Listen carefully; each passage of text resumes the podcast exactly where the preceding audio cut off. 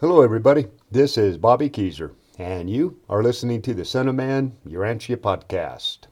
This episode is the highlights for chapter 18, part 3 The Twelve Apostles.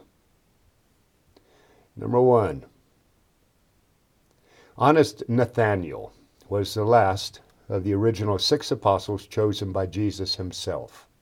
Single, 25 years old, and the second youngest apostle after John Zebedee. Nathanael was the best educated of the apostles except for Judas Iscariot, and he was thinking of becoming a merchant when he was chosen. Number two, Nathanael's greatest virtue was his honesty. His greatest weakness was his extreme pride in anything personal, like his family, city, nation, or reputation.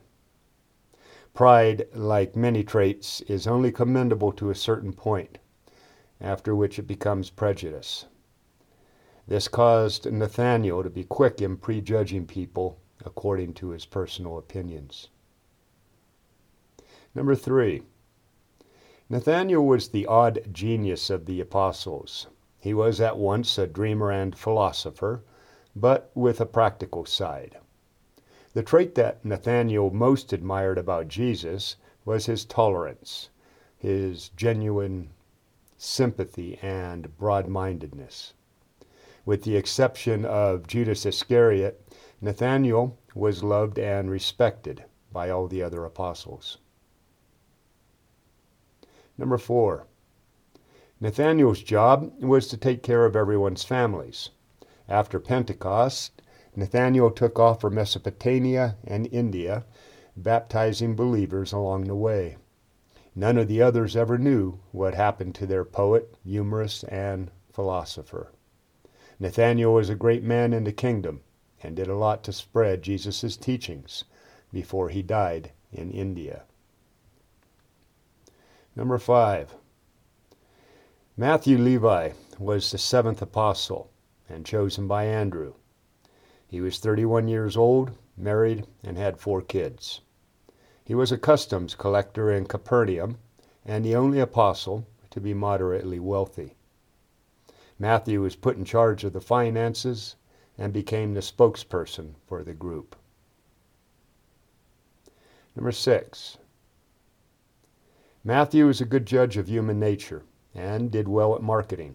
He was intense, sincere, and continually grew in his belief in Jesus and the certainty of the kingdom of heaven. Matthew's strong point was his complete devotion to the cause. He was intensely loyal to Jesus. Number seven, Matthew's weakness was being short sighted and materialistic. What he most admired about Jesus was his forgiveness.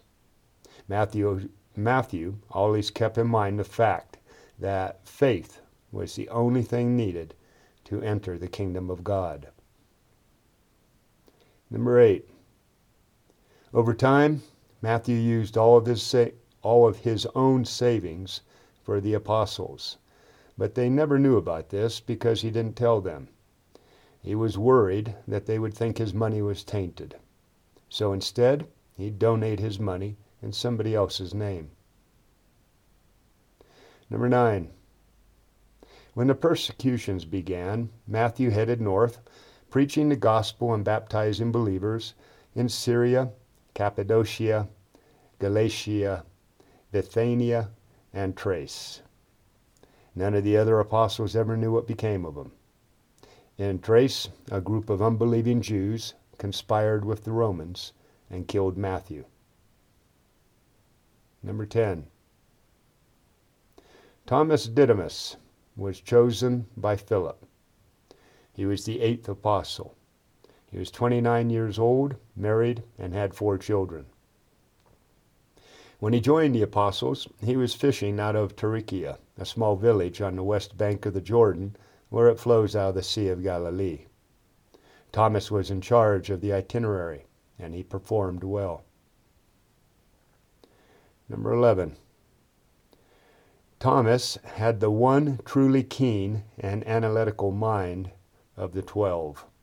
This was his greatest strength. He was the real scientist of the apostles, logical and skeptical. Thomas tended to be a bit disagreeable and quarrelsome. Thomas was also really suspicious, and this was his greatest weakness. Number 12. Thomas revered Jesus because of his superbly balanced character and matchless symmetry. The fact that Jesus was so merciful, yet so just and fair. Thomas admired that Jesus was firm, but never obstinate, calm, but never indifferent, helpful and sympathetic, but never meddlesome or dictatorial. 13. Thomas would argue against Jesus exposing himself to danger. But if Jesus decided to do so anyway, he would rally the other apostles by saying, Come on, guys, let's go and die with him. Thomas was a good loser.